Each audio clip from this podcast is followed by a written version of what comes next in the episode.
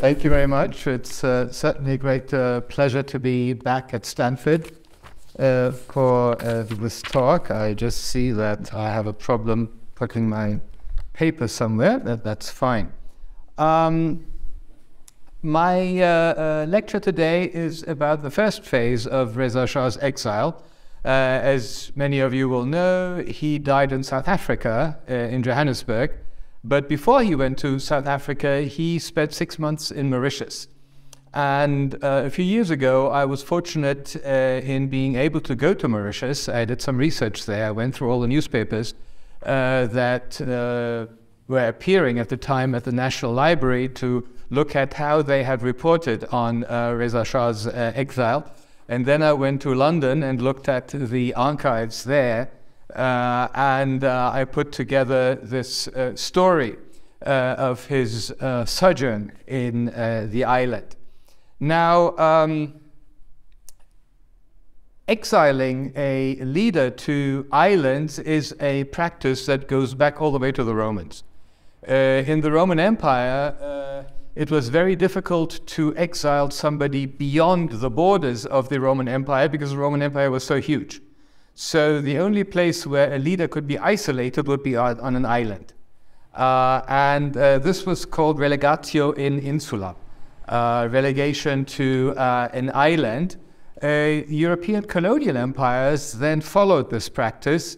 And uh, the, the most famous case, of course, is that of Napoleon, uh, who uh, was sent to the island of Saint Helena in uh, the Atlantic uh, Ocean. Uh, the king of the Zulus, Dino Zulu, was also sent to uh, Saint uh, Helena. Now, uh, concentrating on the Indian Ocean, which you find here, unfortunately, this shows only Mauritius, but there are lots of islands, the Seychelles here, for instance, uh, and uh, other islands were also uh, temporary home to lots of Asian rulers uh, who uh, were sent by the British and uh, the French to uh, exile uh, in this part of the world. So in other words, uh, the fact that Reza Shah was sent to Mauritius was nothing new. This was an old established uh, practice. Uh, and not only royalty, but uh, for instance, uh, the Egyptian nationalist Saad Zaghloul Pasha and the Cypriot uh, President Makarios uh, were also sent to the Seychelles, which is an archipelago uh, around here.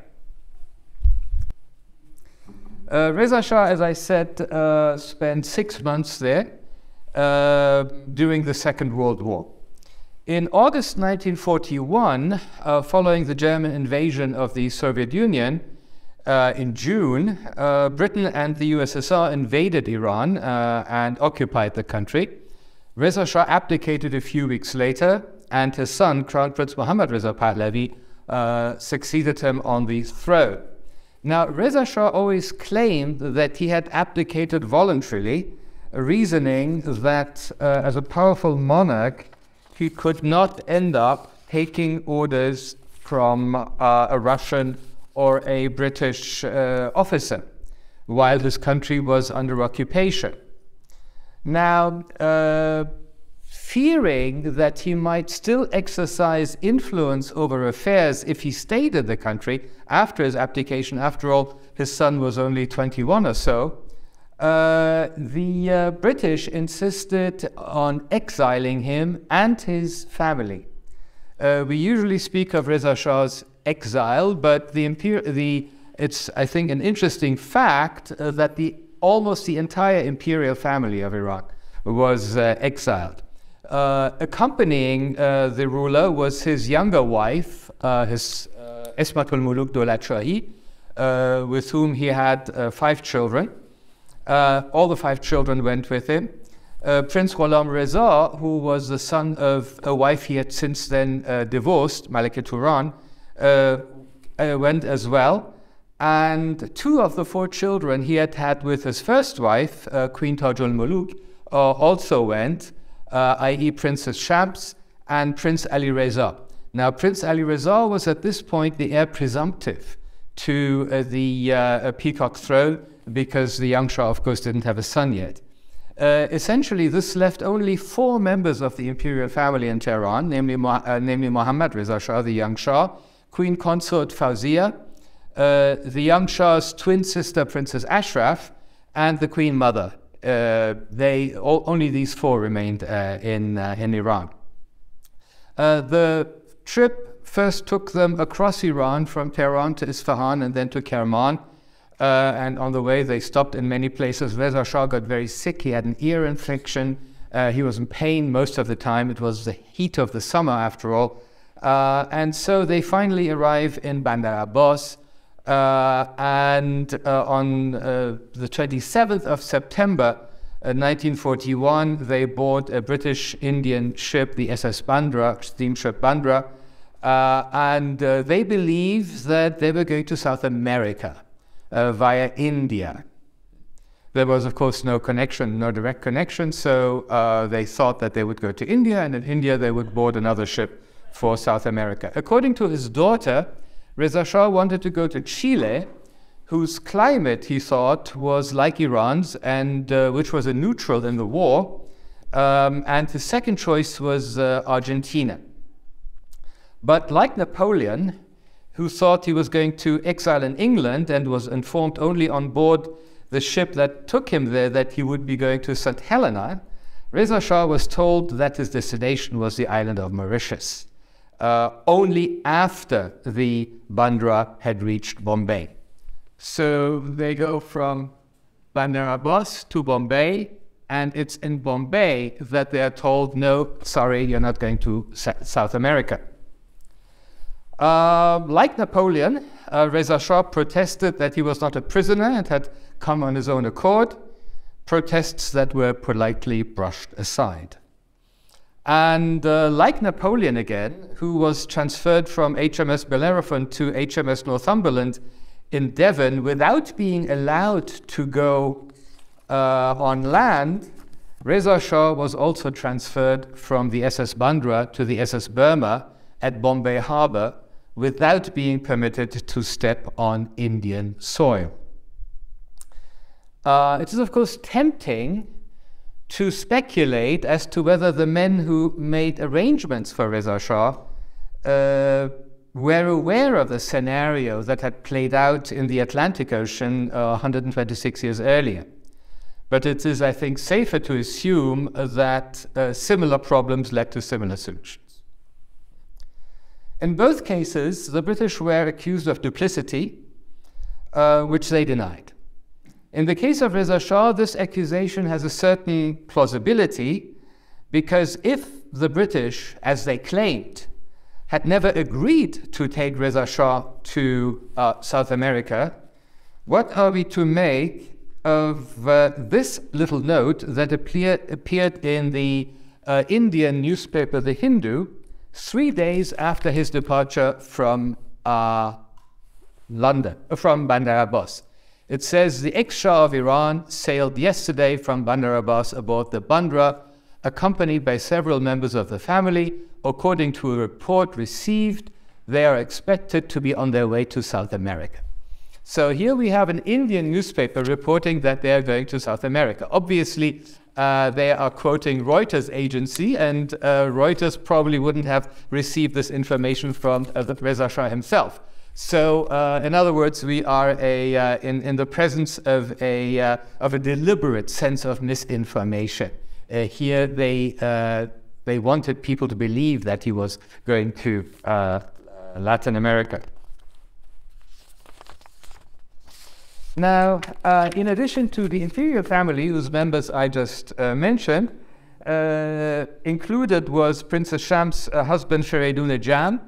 Uh, it was not a happy marriage, it was an arranged marriage, uh, and uh, throughout uh, her stay, uh, Princess Shams remained in contact with uh, the man she really loved. We know this because of the letters they were, that were exchanged, uh, who would, of course, later become her husband, uh, the longtime Minister of Culture, Mehrdad Pahlbod. There are lots of letters from her, Mehrdad Aziz, dear Mehrdad, uh, and so on. But anyway, uh, the official husband had to uh, go along.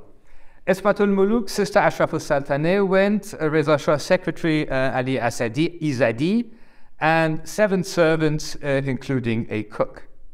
Now, after the uh, party reached Bombay, uh, Clermont Skrine, who was what at the time used to be called an old Persia hand, uh, in other words, a British uh, uh, official who spoke Persian fluently, uh, was assigned to escort the exile. And it was he uh, who, when he went aboard, had to had the un, uh, un, unpleasant task of uh, having to tell them that they were not going to South America. Uh, according to Prince Gholam Reza, Skrine explained that the British were afraid the enemy might take the imperial family hostage during the long trip to uh, Argentina, uh, wherefore it was decided to take them to uh, Mauritius. Uh, what really mattered, of course, was to keep the imperial family within the bounds of the British Empire, which was relatively easy because the British Empire had, uh, had colonies everywhere. Um, in Bombay, the Iranians were not allowed to go ashore. The government of India feared that if the ex-Shah landed in India, and here I quote, they might be faced with Muslim agitation against them, them being the British, uh, for pushing the king of the biggest sovereign Mohammedan state in the world off his throne. Uh, and uh, this is interesting and shows the kind of soft power Iran could have had uh, in the British Empire, because many Muslims were looking up to Reza Shah as being the, um, uh, the sovereign of the largest independent uh, Muslim state. We'll come back to this, uh, to this issue uh, in a minute. Uh, when Reza Shah learned that he was bound for Mauritius, he had no idea where the island was. Uh, but his daughter claims in her account of the trip, which was published, that she had read Bernardin de Saint-Pierre's classic romance, Paul et Virginie. Paul et Virginie is an eighteenth century novel which takes place in uh, Mauritius. It's an all-time classic. There's a Persian, there have been three Persian translations, uh, the last one by the uh, eminent man of letters, uh, Saeed Nafisi, uh, Paul et Virginie. And so she claims that she knew where Mauritius was. Fortunately, the ship's uh, atlas, the ship's library included an atlas, and so the members of the uh, Iranian party could get an idea of their destination's geographic uh, location, uh, which you can see here. It's an island relatively close to uh, Africa. Uh, when uh, Fereydoun Jam, uh, Reza Shah's son-in-law, uh, found out that Mauritius was close to Africa, he exclaimed, Africa, we will be among lions and crocodiles. Uh, but Skrine assured him that there were no wild animals on Mauritius and that it was in fact an earthly paradise, favorite holiday resort of wealthy South Africans. Uh, South Africa is here, so um, South Africa's Well, they used to spend their vacation uh, in, uh, in Mauritius. Um, the servants were aghast at the idea of going to quote-unquote Africa and demanded to return to Iran, but the, the British refused this request, and when the British refused this request, Princess Shams deduced that they were in fact prisoners, that in fact of all the uh, honors that they're receiving, they were uh, prisoners. Now, Skrine had been instructed to uh, not to let anybody on board the Bandra while they were waiting for the next ship to arrive, uh, but then he took pity on them and decided to bend the rule. Uh, an English tailor uh, was brought on board to take measurements for bespoke clothes. Uh, this was a problem because Reza Shah had never worn civilian clothes while on the throne. All the pictures of him that you have, uh, he wears a uniform. So uh, his first suit was actually made for him on the way uh, from uh, Tehran to Bandar Abbas, and Nan, uh, this tailor, was brought on board, uh, made clothes for all the rest of them.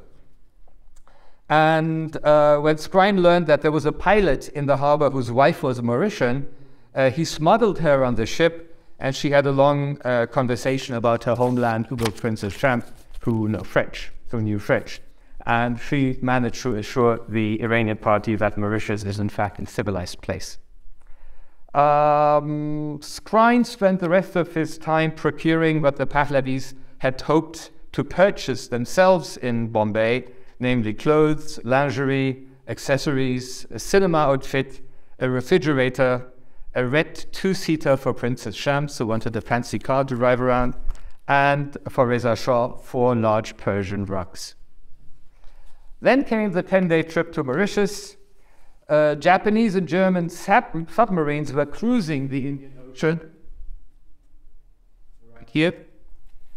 Um, and so the Burma was shadowed all the way from Bombay to Mauritius by British warships uh, from the East India Command. Uh, Reza Shah's food was prepared by his own cook. He didn't eat the food that uh, the ship's cook uh, prepared. Uh, and uh, his own cook being um, a haggard opium addict. The trip was not pleasant. Uh, Princess Shams, uh, who was Reza Shah's eldest child, Uh, and his youngest wife, uh, Malika Esmat, were only twelve years apart. Uh, they often quarreled, apparently, and uh, it's interesting to note that neither of them mentions the other in their account. Both of them have written accounts of the trip, and neither of them mentions uh, the other. Um, the young princess, uh, the youngest child was about twelve or thirteen, the five children of Uh, Malika Esmat, uh, the Shah's uh, third wife.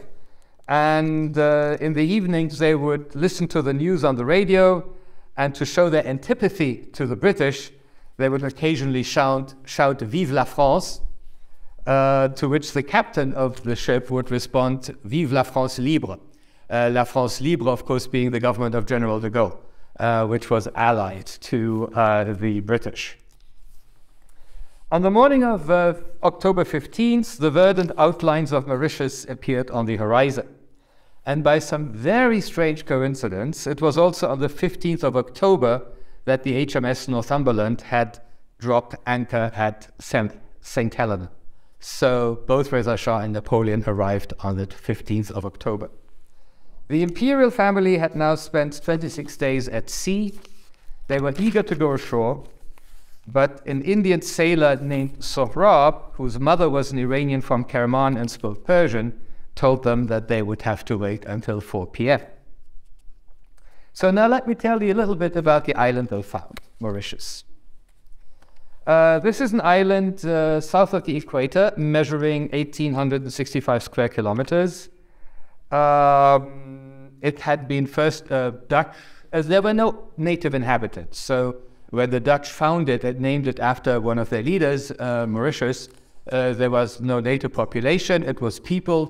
Then the French took over, and uh, in the course of the Napoleonic Wars, the British took over the island from the French. But the local white elite li remained French. The British had a very liberal attitude. Uh, they allowed the French uh, settlers to keep their culture, to keep their language, and in return, the French settlers gave them their allegiance. So to this day, Mauritius is a perfectly bilingual island with French and English. Before Reza Shah's exile, there had been no contact between uh, Mauritius and Iran. Uh, the first Persian language discussion of Mauritius I know is in a travelogue of an Indo-Persian who journeyed from Bengal to India in the late seventeen sixties. Uh, he gives an outline of the island, uh, mentions that it is home to many dragons, snakes, and scorpions, uh, but then tells us that French priests with their magic had driven these creatures out. Um, this is the Shagarfnameh, Velayat, Safarnameh, Munshi Mirza, Ehtisamuddin, Ehtisamuddin, Jaunpuri be Engelistan, one thousand one hundred eighty, one thousand one hundred eighty-six, has recently been published there. Uh, and a century later, it was a Mauritian's turn to get acquainted with Iran. This fact, I think, is not widely known. Uh, Joseph Désiré Ponnousan, uh, who was Nassereddin Shah's personal uh, doctor for three decades, uh, was originally a Mauritian. In fact, he was born on the island of Diego Garcia, which today is a major American base. Uh, in nineteen forty-one, when the imperial family arrives, the island's population was about four hundred thousand. And it fell into three main ethnic categories. Franco-Mauritians were a small minority who were the landowning elite, whites, in other words, French-speaking whites. Then you had the Creoles, the so-called Creoles, people of mixed bloods, and a majority of Indians. Uh, Indians had been brought first to Mauritius as indentured laborers when slavery was outlawed, but uh, since then they had become the majority of the country, and among them, and this is important for this day, they were Muslim. The Muslims among the Indians of Mauritius were less poor because they were merchants. They had come voluntarily as uh, merchants. They did include a few Twelver Shiites, uh, but these Twelver Shiites were Twelver Shiites from India, Khojas, and had absolutely no organic links with uh, Iran. So there wouldn't have been a, a pro prominent uh, interlocutor for Iranian exiles. And beginning in the late nineteenth century, Muslims had gained a certain prominence in the island's social and political life. And by the time the Iranians arrived, uh, Port Louis, the capital of Mauritius, had already had a Muslim mayor. Uh, in nineteen thirty-eight, uh, this uh, gentleman here, and please have a good look at his hat. The governor of Mauritius in nineteen forty-one was Sir Bede Clifford, uh, whom you see here, who had taken up his post in nineteen thirty-seven. It is he who had personally agreed to receive Reza Shah and his entourage at very short notice. And he had only two weeks to make preparations. Now, why Mauritius? Um, The British essentially went around asking various colonial governors whether they wanted to have Reza Shah. Uh, the uh, Viceroy of India had refused for the re reasons I just gave you. They didn't want Muslim agitation uh, in favor of uh, Reza Shah. Then they had talked to the governors of Kenya, Rhodesia, and Seychelles. And in Kenya, for instance, uh, the governor said that uh, military and security authorities are much opposed to Reza Shah's residence in Kenya, Tanganyika, Uganda, or Zanzibar in view of the possible repercussions on the large Indian, Arabic, and Somali Mohammedan population. I concur. So, uh, in other words, nobody wanted Reza Shah uh, until Sir Bede Clifford uh, decided to agree to have them. Now, uh, this uh, was not a given, because by the time Reza Shah arrived, there were already other exiles on the uh, island. Uh, most importantly, a group of fifteen hundred Jewish refugees from um, Europe uh, who had attempted to flee to Palestine, but had not been allowed to uh, go ashore by the British, uh, who had then shipped them to Morocco, where they were interned in a camp, uh, to Mauritius, sorry, Uh, where uh, they were interned in a camp under horrible uh, conditions. Uh, you see, uh, the men were put in a prison, uh, women were put in tents, men, uh, I mean, in married couples, the men were separated from uh, the women, uh, and the whole idea was to deter others uh, from trying to get into Mandate Palestine in the middle of the uh, Second World War. And the camp, this camp that you see here, was set up in a place called Beaubassin, uh, not very far from the place that Reza Shah would end up uh, with. So um, the, uh, uh, I will not go further into uh, the situation of the internees uh, here, uh, but uh, I think it's interesting to note, as we'll see later on, the difference in treatment that uh, they got. Now, Reza Shah was also preceded by another statesman whose state was very much like his, and this was Milan Stojadinović, uh, who had been prime minister of Yugoslavia, and uh, who also tried to maintain a kind of neutral stance between the Germans and the Western allies. And for that reason, he had been arrested, and uh, the British had shipped him to uh, Mauritius uh, as well. In other words, by the time Reza Shah arrived there, the resources of the Mauritian authorities were stretched. They had to deal with fifteen hundred uh, internees uh, in a camp. Uh, the weather was bad, uh, the internees were dying, uh, medicine was scarce, many Mauritian doctors were serving with the British forces elsewhere in the world. Uh, the Japanese and German presence, naval presence in the Indian Ocean, made communications with the rest of the world uncertain. Consumer goods and gas were in very short supply. This, after all, was an isolated island.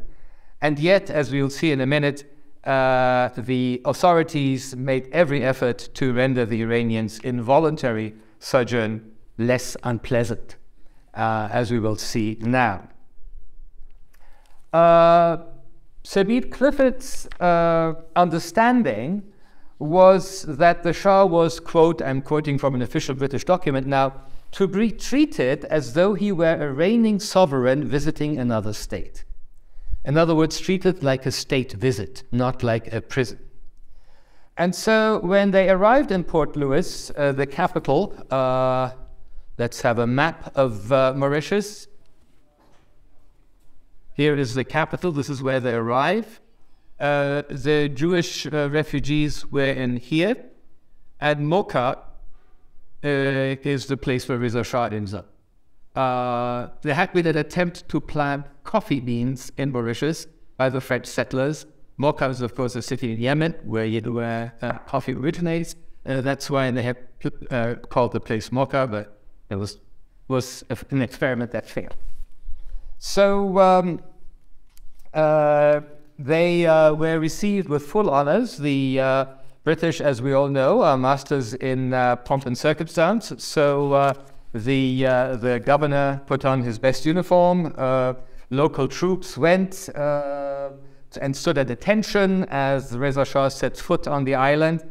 Uh, the trouble was that nobody knew what Iran's national anthem was.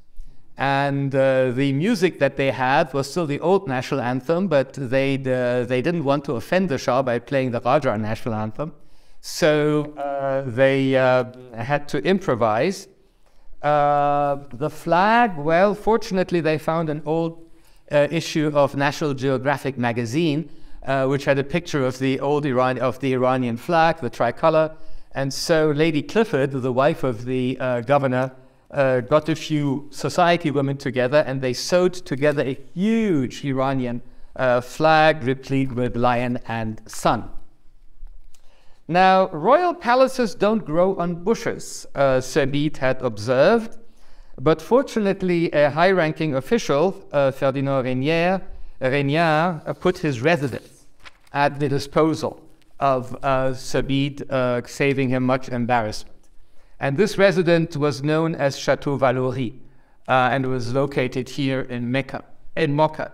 As I told you, Valory, because again, an attempt had been made to plant rice, Valory, rice valley, uh, but that experiment hadn't worked out uh, either. Uh, the mansion was, uh, actually to this day, is famous in Mauritius. It uh, had been built in nineteen thirteen. Uh, it has a special place in the architectural history of Mauritius because it was only the second building to be constructed with reinforced uh, concrete.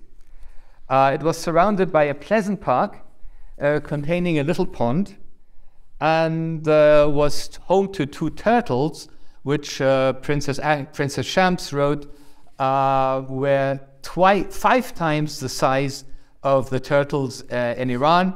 And this is a contention that I was able to verify uh, when I went there. Uh, you see the, the turtles of Mauritius are absolutely uh, gigantic. And uh, here you have uh, a picture of the park at uh, Valory. Uh, it's relatively elevated, so the hope was that the weather would be somewhat more uh, clement. So, uh, I'll show you some of them at the end, yeah. When Reza Shah and his family arrived, the big Iranian flag was flying from its highest uh, rooftop. The Cliffords went out of their way to honor their guests, and given the association between Napoleon and Saint Helena and Reza Shah and Mauritius, they deemed it appropriate to furnish Valory, the mansion, Uh, with uh, furniture from the museum. So uh, the Mauritius National Museum, what is now the National Museum, what was then a colonial museum, uh, had pieces of furniture that had belonged to Napoleon's governor of, uh, of Mauritius, the last French governor. So they took a huge bed with a, you know, the eagle, golden eagle and all of that, and uh, brought it to the mansion so that, uh, you know, the emperor of Iran would have the impression of being in the same surroundings uh, that the emperor of, uh, of uh, France would have had. Uh, they, uh, uh, you know, uh, did all, everything they could, but to their big, great disappointment, Reza Shah who was a simple military man after all, preferred to sleep on a mattress on the floor. Uh, all through his life he had always slept on a mattress off the floor, on the floor even in when he lived in the Marble Palace in uh, Tehran. Uh, the Iranians were provided with a French chef and a Creole uh, butler who served them with seriousness and benevolence. Uh, Skrine left after two weeks to become British consul in Mashhad, uh, and uh, the governor put a one of uh, Mauritius, one of the best research doctor research physicians in Mauritius, H D Tonkin, Doctor H D Tonkin, as principal aide to uh, Reza Shah. Uh, language and physical education teachers were provided for the Shah's children. Now, uh, the arrival of the imperial family was reported in detail by the Mauritian uh, press. Um, and especially the Muslims of, uh, of Mauritius, whom I mentioned a minute ago, were very uh, excited about this. Uh, there were articles about him saying that he was a man of simple taste, who had, uh, uh, who had tried to modernize this country, uh, and uh, there was even the uh, suggestion that he had chosen Mauritius because of its delicious climate, which, as you will see, is, was not at all the case. Um, and uh, then a biography of him uh, appeared, uh, and it was claimed that Reza Shah had abolished the red fez, the red fez, uh, in nineteen twenty-five and introduced a cap with a visor, the famous uh, Kolah Pahlavi. Um, and then it said he was criticized by the clergy because his visor made it impossible to pray, but he had solved this theological problem by announcing that a true believer always turned his cap backwards uh, so that the visor would point to the back. Um, and he had unveiled women, uh, and the usages and customs of ancient Iran found passionate supporters among the young intellectuals uh, Iran. Uh, but then um, the editor of the uh, newspaper added a little footnote saying, mm, this gentleman is confusing Kemal Atatürk with Reza Shah, because it was Atatürk who had actually abolished the red fez in Turkey. Now, Reza Shah was uh, not happy in Mauritius, uh, to put it mildly. His wife remembers that he tried to listen to Radio Iran, but the reception was very bad. He was nervous and often talked to himself. He feared for his legacy and dreaded a return to political influence of the clerics Ahunbazi. He was dead right on that one. Uh, he would take long walks on the grounds of Valory wearing traditional givets because of his swollen sheet. He felt insecure and slept with a revolver under his pillow. He would often summon his secretary to dictate some letters, but then tear them up and start afresh. In the beginning, the exiles were not allowed to have many contacts with uh, Iran. But then uh, in January nineteen forty-two, uh, the Iranian government finally, after much negotiation, signed a tripartite treaty with uh, the Soviet Union and with Britain, which turned Iran from an occupied country into an allied country of uh, the Western powers. And from then on, the treatment that they received uh, was much more liberal. Uh, and uh, they were allowed to send letters to Iran and receive letters uh, and uh, so on. Uh, many of these letters uh, were first taken to uh, Cairo.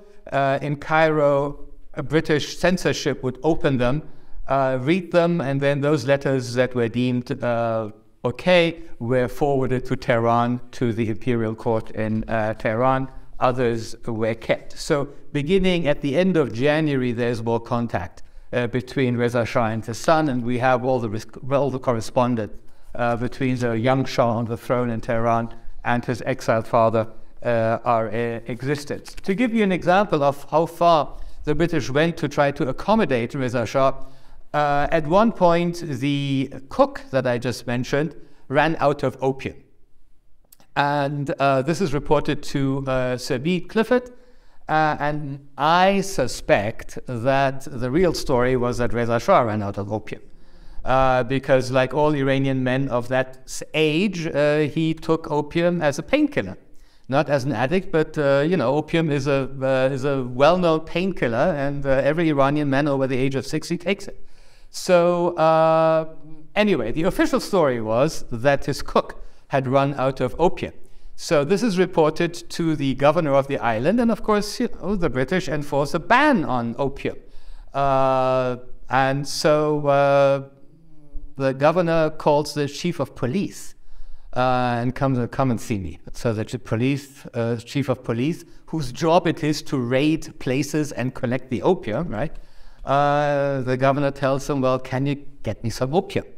Uh, he said, sir, I'm in the business of uh, confiscating opium, not of providing opium.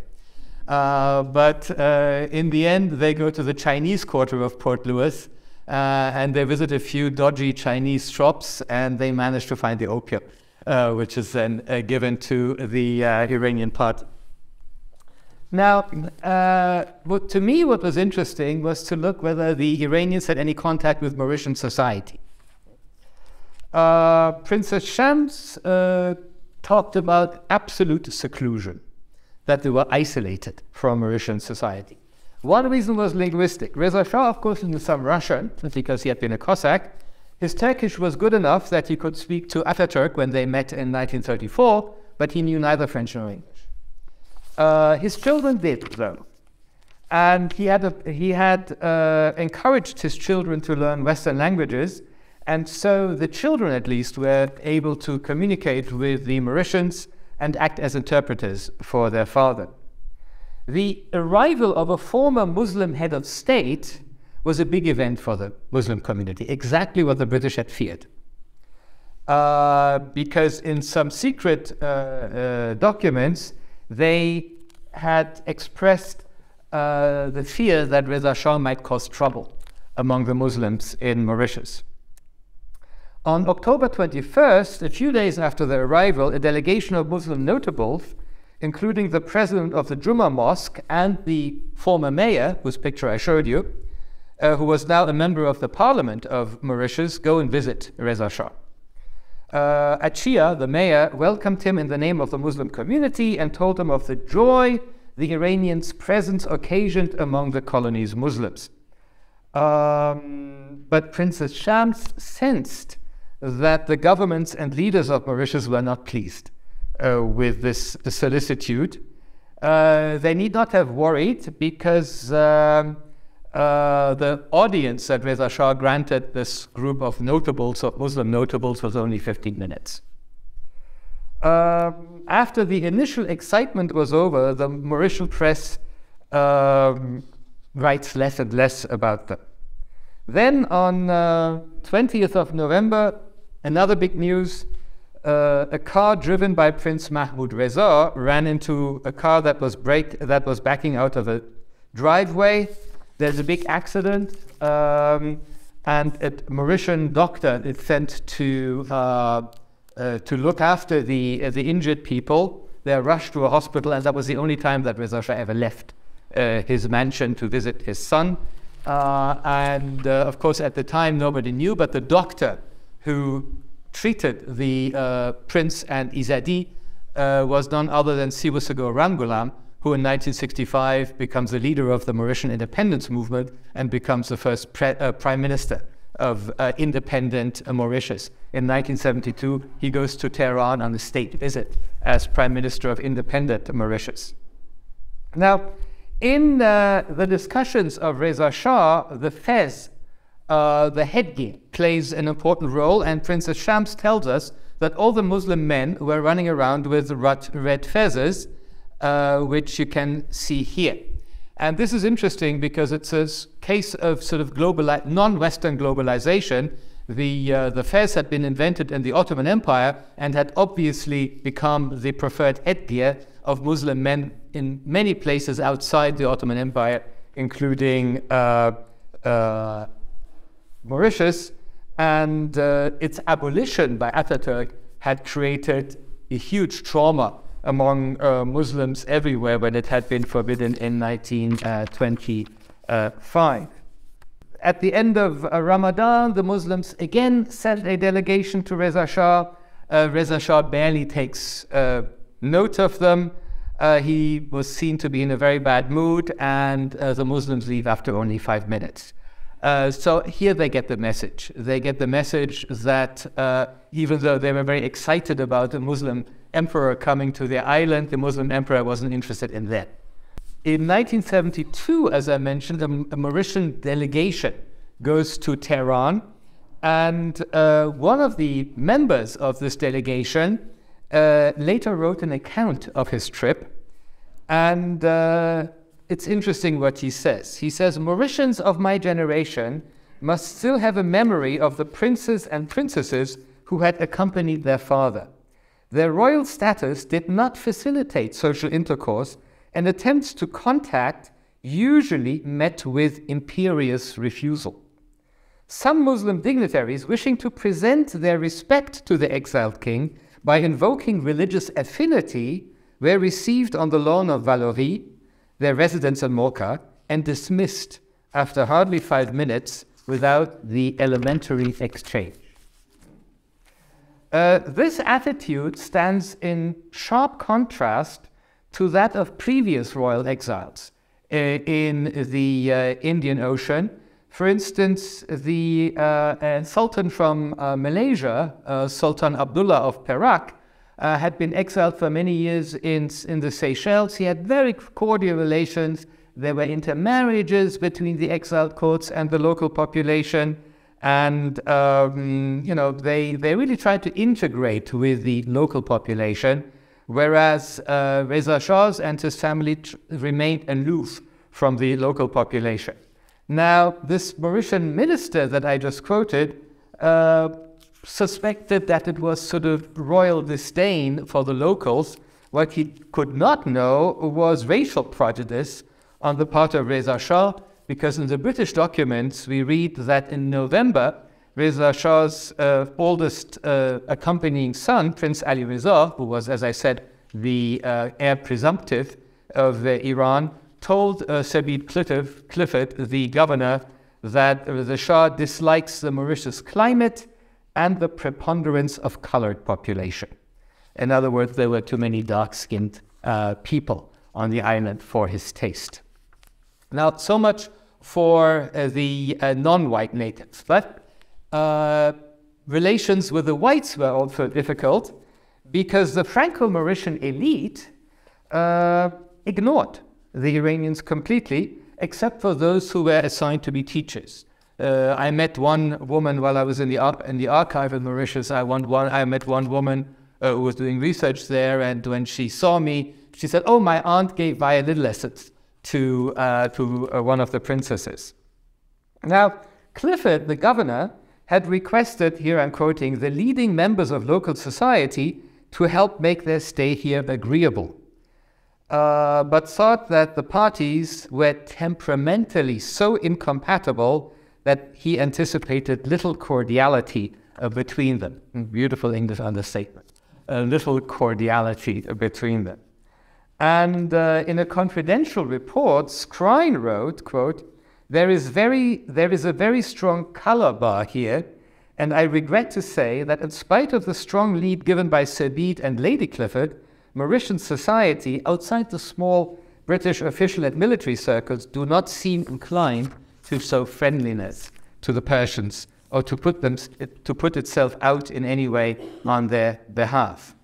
Now, uh, why were the uh, Franco-Mauritians so aloof, so standoffish vis-a-vis the uh, Iranians? The color bar may have played a role, but it wasn't the only reason.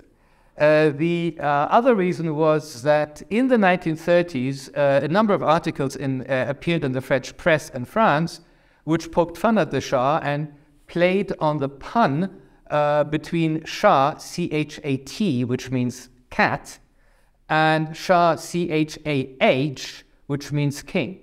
So uh, there was always Shah Persan, the Persian cat, or Persian Shah, with lots of caricatures. This, in fact, seems to have been a running gimmick um, all the time. Um, the Shah, of course, could not brook any uh, caricatures, so in nineteen thirty-eight he had broken relations with France. And so this break in diplomatic relations between France and uh, Iran motivated the uh, French elite of Mauritius, which, you know, even though their allegiance was to the British crown, still had affinities with France, to remain aloof of uh, Reza Shah. At the end of the day, however, the fact is that Reza Shah himself chose to live a secluded life at uh, Valory. Uh, he found the articles that appeared in the press insulting, and his children uh, tell us deep down he wouldn't have, he, he didn't even like his children to mix with uh, the locals, which of course did not present, prevent them from going around, going to cinemas, going to um, theaters, uh, you know, partying uh, when they could, uh, and so uh, and to underscore his uh, feeling, I mean, he wanted essentially to show uh, that he felt himself to be a prisoner. The British tried very hard to make it seem as though he was not. Hence this treatment of a visiting, uh, visiting head of state, but he himself felt that he was a prisoner, and to underscore that, he left uh, only on two occasions. One, as I said, after the, uh, when his son was injured in a car accident, and the other one also, again, shows his, uh, his simple lifestyle. Uh, when the um, uh, treaty was signed uh, between Iran and the two occupying powers in January nineteen forty-two, the governor decided to give a dinner party uh, for the guests, uh, of course, you know, wearing black tie, uh, tuxedos, and so on.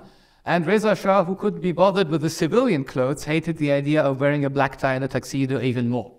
So uh, the, it was decided that his family would go and have dinner around the dinner table at the governor's mansion.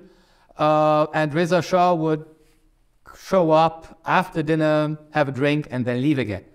Uh, and um, uh, it was Fereydoun Jam, his, uh, his son-in-law, who basically had to put the black Uh, bow tie around his uh, neck uh, and dress him in a tuxedo, and he was cursing all the time, you know, what is this? Uh, I'm a simpler man, I want to wear a uniform, et cetera. And then he showed up uh, finally after dinner, and he could only stand it for ten minutes. Uh, and after ten minutes, uh, he asked to be uh, returned to uh, his home. Um, I have no evidence of, uh, of uh, Uh, the, uh, the contact between uh, the imperial family and the Jewish internees, except that Princess Shams, in her travelogue, which appeared in Iran, mentions a ship that had come to Mauritius whose passengers had, because of the war, not been allowed to continue their journey. Uh, at no place does she mention that they were Jews. Um, and it's an interesting fact, I don't know why. Um, But uh, these Jews actually included a number of musicians, uh, and soon after they had arrived, they had actually formed an orchestra. The, the local Mauritian population took pity on them and collected instruments, gave them instruments, they formed an orchestra, and they performed. And one of these uh, people, one of these musicians, became the piano teacher of, uh, of uh, uh, Mister Grünberg, uh, became the piano teacher of uh, Princess uh, Shams. Now, uh, for the departure, as I said, from the beginning, Reza Shah was unhappy in Mauritius, and from the beginning, he harangued the governor through his son, through his son-in-law, to let them leave, uh, to let them leave again, and they would always say, oh yes, you know, we'll think about it, uh, we'll transmit your wishes to our superiors in London, we'll see what we can do about it, uh, and uh, so on. Now, in response to one such request, uh, Leo Avery, the Secretary of State for India, had written, quote, and this is a very interesting uh, quote, "I have read with some amusement Reza Shah's requests to be allowed to go somewhere like Buenos Aires, where there are more cinemas and music halls than on your delectable island, because the princes and the princesses were constantly complaining that there was not entertainment. There was not enough entertainment, and they wanted movies and, you know, cabarets. I don't know if you and Alice could educate him on to the level of preferring beautiful scenery to boulevards, and instill here in him some appreciation of a simpler emotional life by the short course in Paul et Virginie," the famous novel that I talked about. Uh, but after the uh, uh, treaty was signed, the British authorities became more amenable, amenable amenable to moving Reza Shah to Canada, not to South America, but to Canada, which after all was a part of the British Empire, and negotiations began. Um, as time went on, more and more Iranians went home. The party became smaller and smaller. And uh, when uh, his wife and his daughter left, Reza Shah's physical health and mood deteriorated sharply. The Mauritian doctors, who were you know, sent at uh, all the time, uh, diagnosed his medical problem, uh, problems as progressive cardiac failure secondary to malignant cachexia. I have no idea what cachexia is. If there's a doctor here, they would be able to tell us. And in early April, Reza Shah developed a sudden attack of cardiac failure, but his condition improved after he was persuaded by his doctors to cut down on drink, uh, because apparently he was something of an alcoholic. Um, according to the British sources, uh, his daily consumption consisted of two-thirds of a pint of brandy nightly and a bottle of red or white wine during the day. So uh, he is persuaded to cut down, and his health improves. Now, uh, he um, uh, had always requested to go, and finally uh, it is accepted that he uh, leaves uh, the, uh, the uh, island. So uh, let me show you a few pictures uh, before I get to his departure uh, that were published in Iran. Uh, I, I found them on a website, though the quality isn't good. Forgive the website, but it gives you an idea.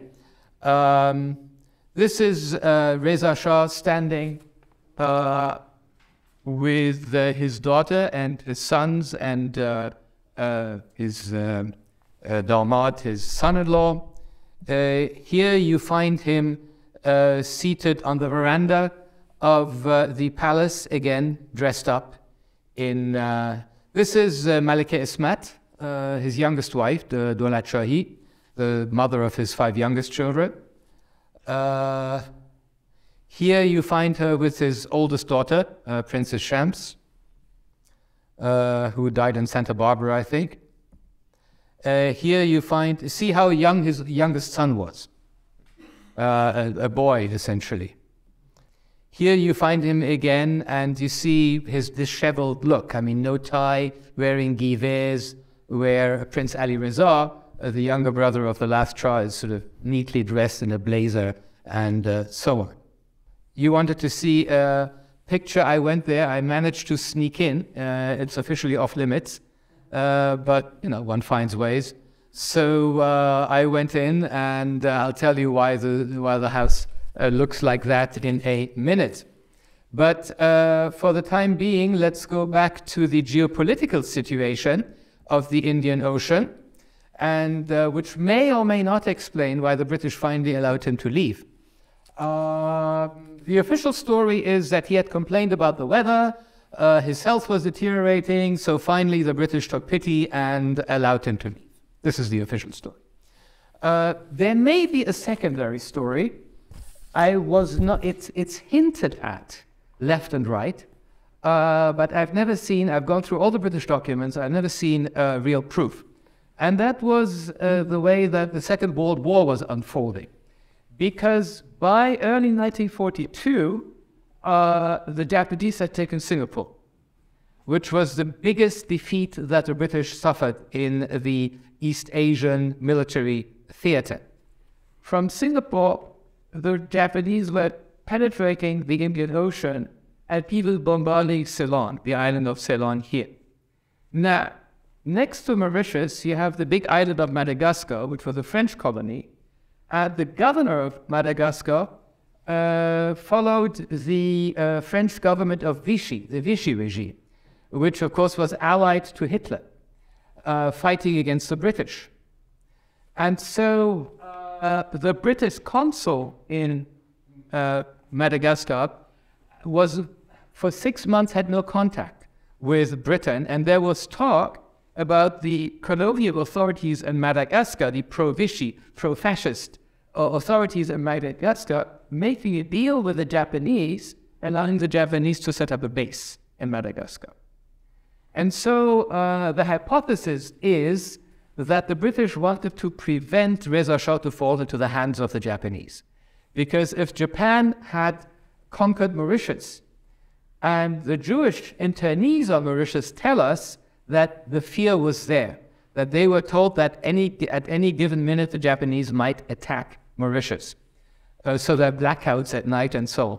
And the fear was that the Japanese might capture Mauritius, coming from both sides with the help of the Vichy authorities on Madagascar, set up a, a provisional government of Iran in exile under the leadership of Reza Shah, which would then stir up trouble inside uh, Iran. And it's for that reason that they accepted to take him to South Africa.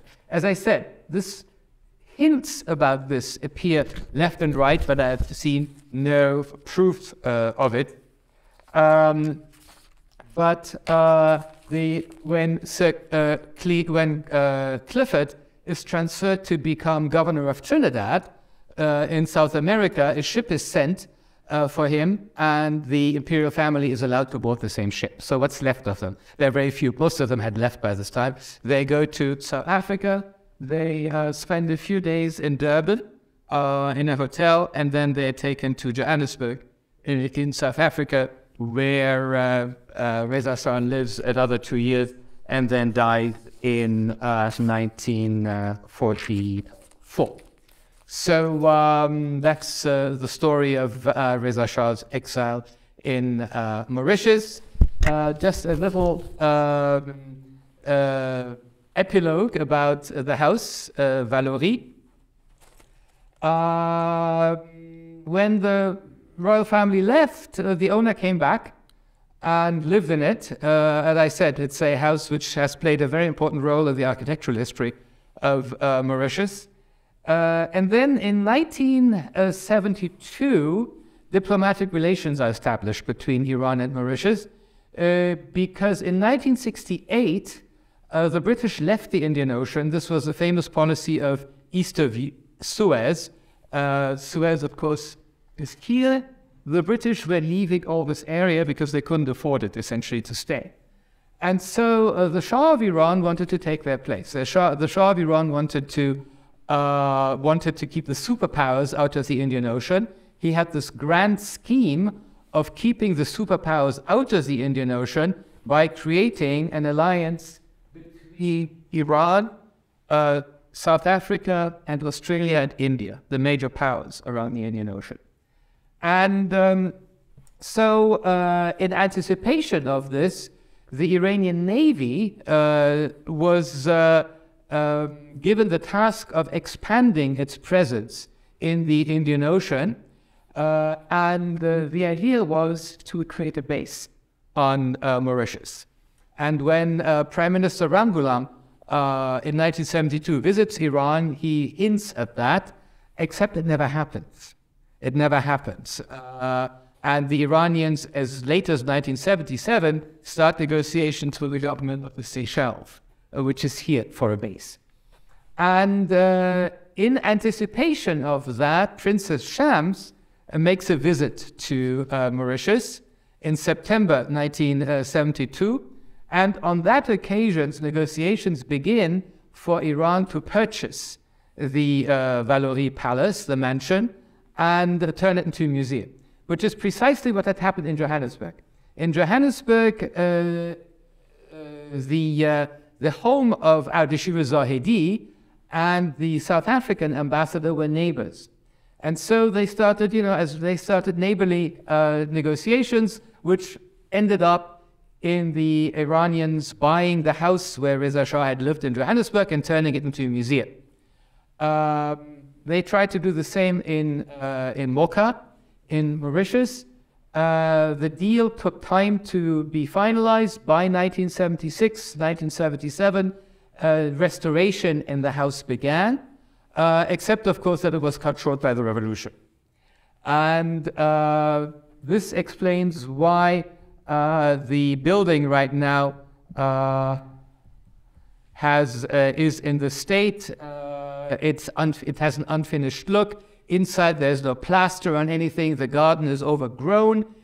And uh, the um, uh, Islamic Republic uh, asked an, a Mauritian Muslim family to live there, to see their clothes drying in the sun.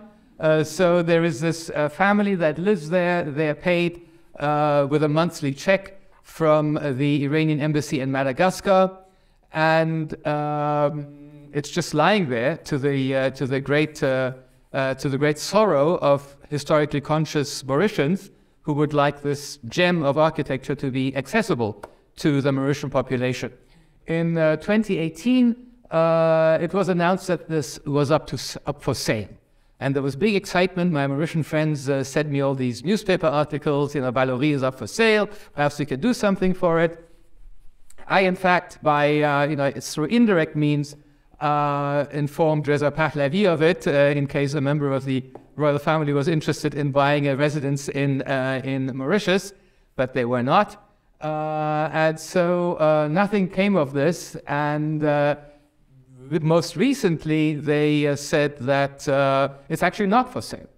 Uh, and so the, uh, the stalemate uh, continues. Nobody knows uh, what's going to happen uh, to, uh, to this building.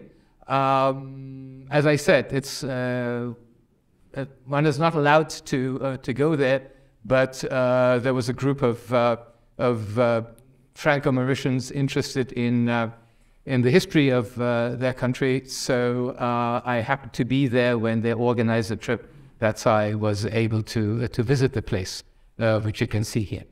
Thank you.